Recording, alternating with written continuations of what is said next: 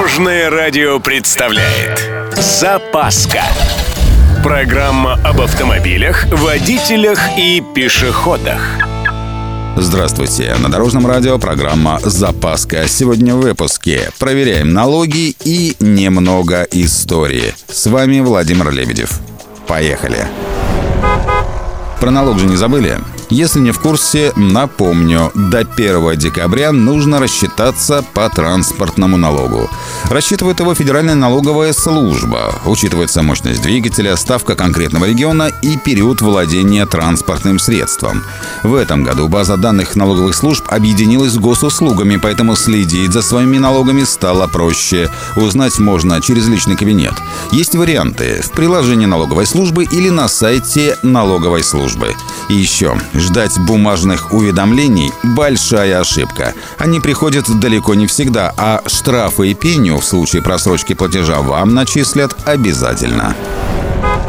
Вообще в нашей стране транспортный налог взымался с начала 1920-х годов. В перечень облагаемого налогом транспорта тогда входили не только самодвижущиеся экипажи, но и велосипеды и даже лошади. Размер налога в начале 1930-х годов составлял от 6 рублей до 15 рублей за одну лошадиную силу за полугодие. А вот в США федерального транспортного налога не существует, но во всех штатах установлен ежегодный сбор за регистрацию транспортного средства. Помимо этого, некоторые штаты облагают владение транспортными средствами дополнительными налогами. Например, штат Нью-Йорк взимает налог на транспортные средства в зависимости от их массы, а в Калифорнии размер ежегодного регистрационного сбора зависит от текущей стоимости автомобиля.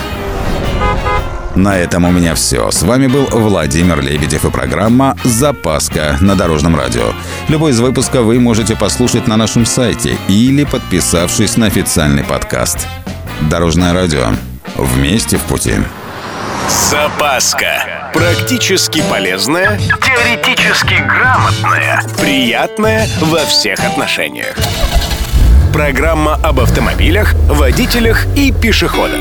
По будням в 11.30, 22.00 и 2.30. Только на Дорожном радио.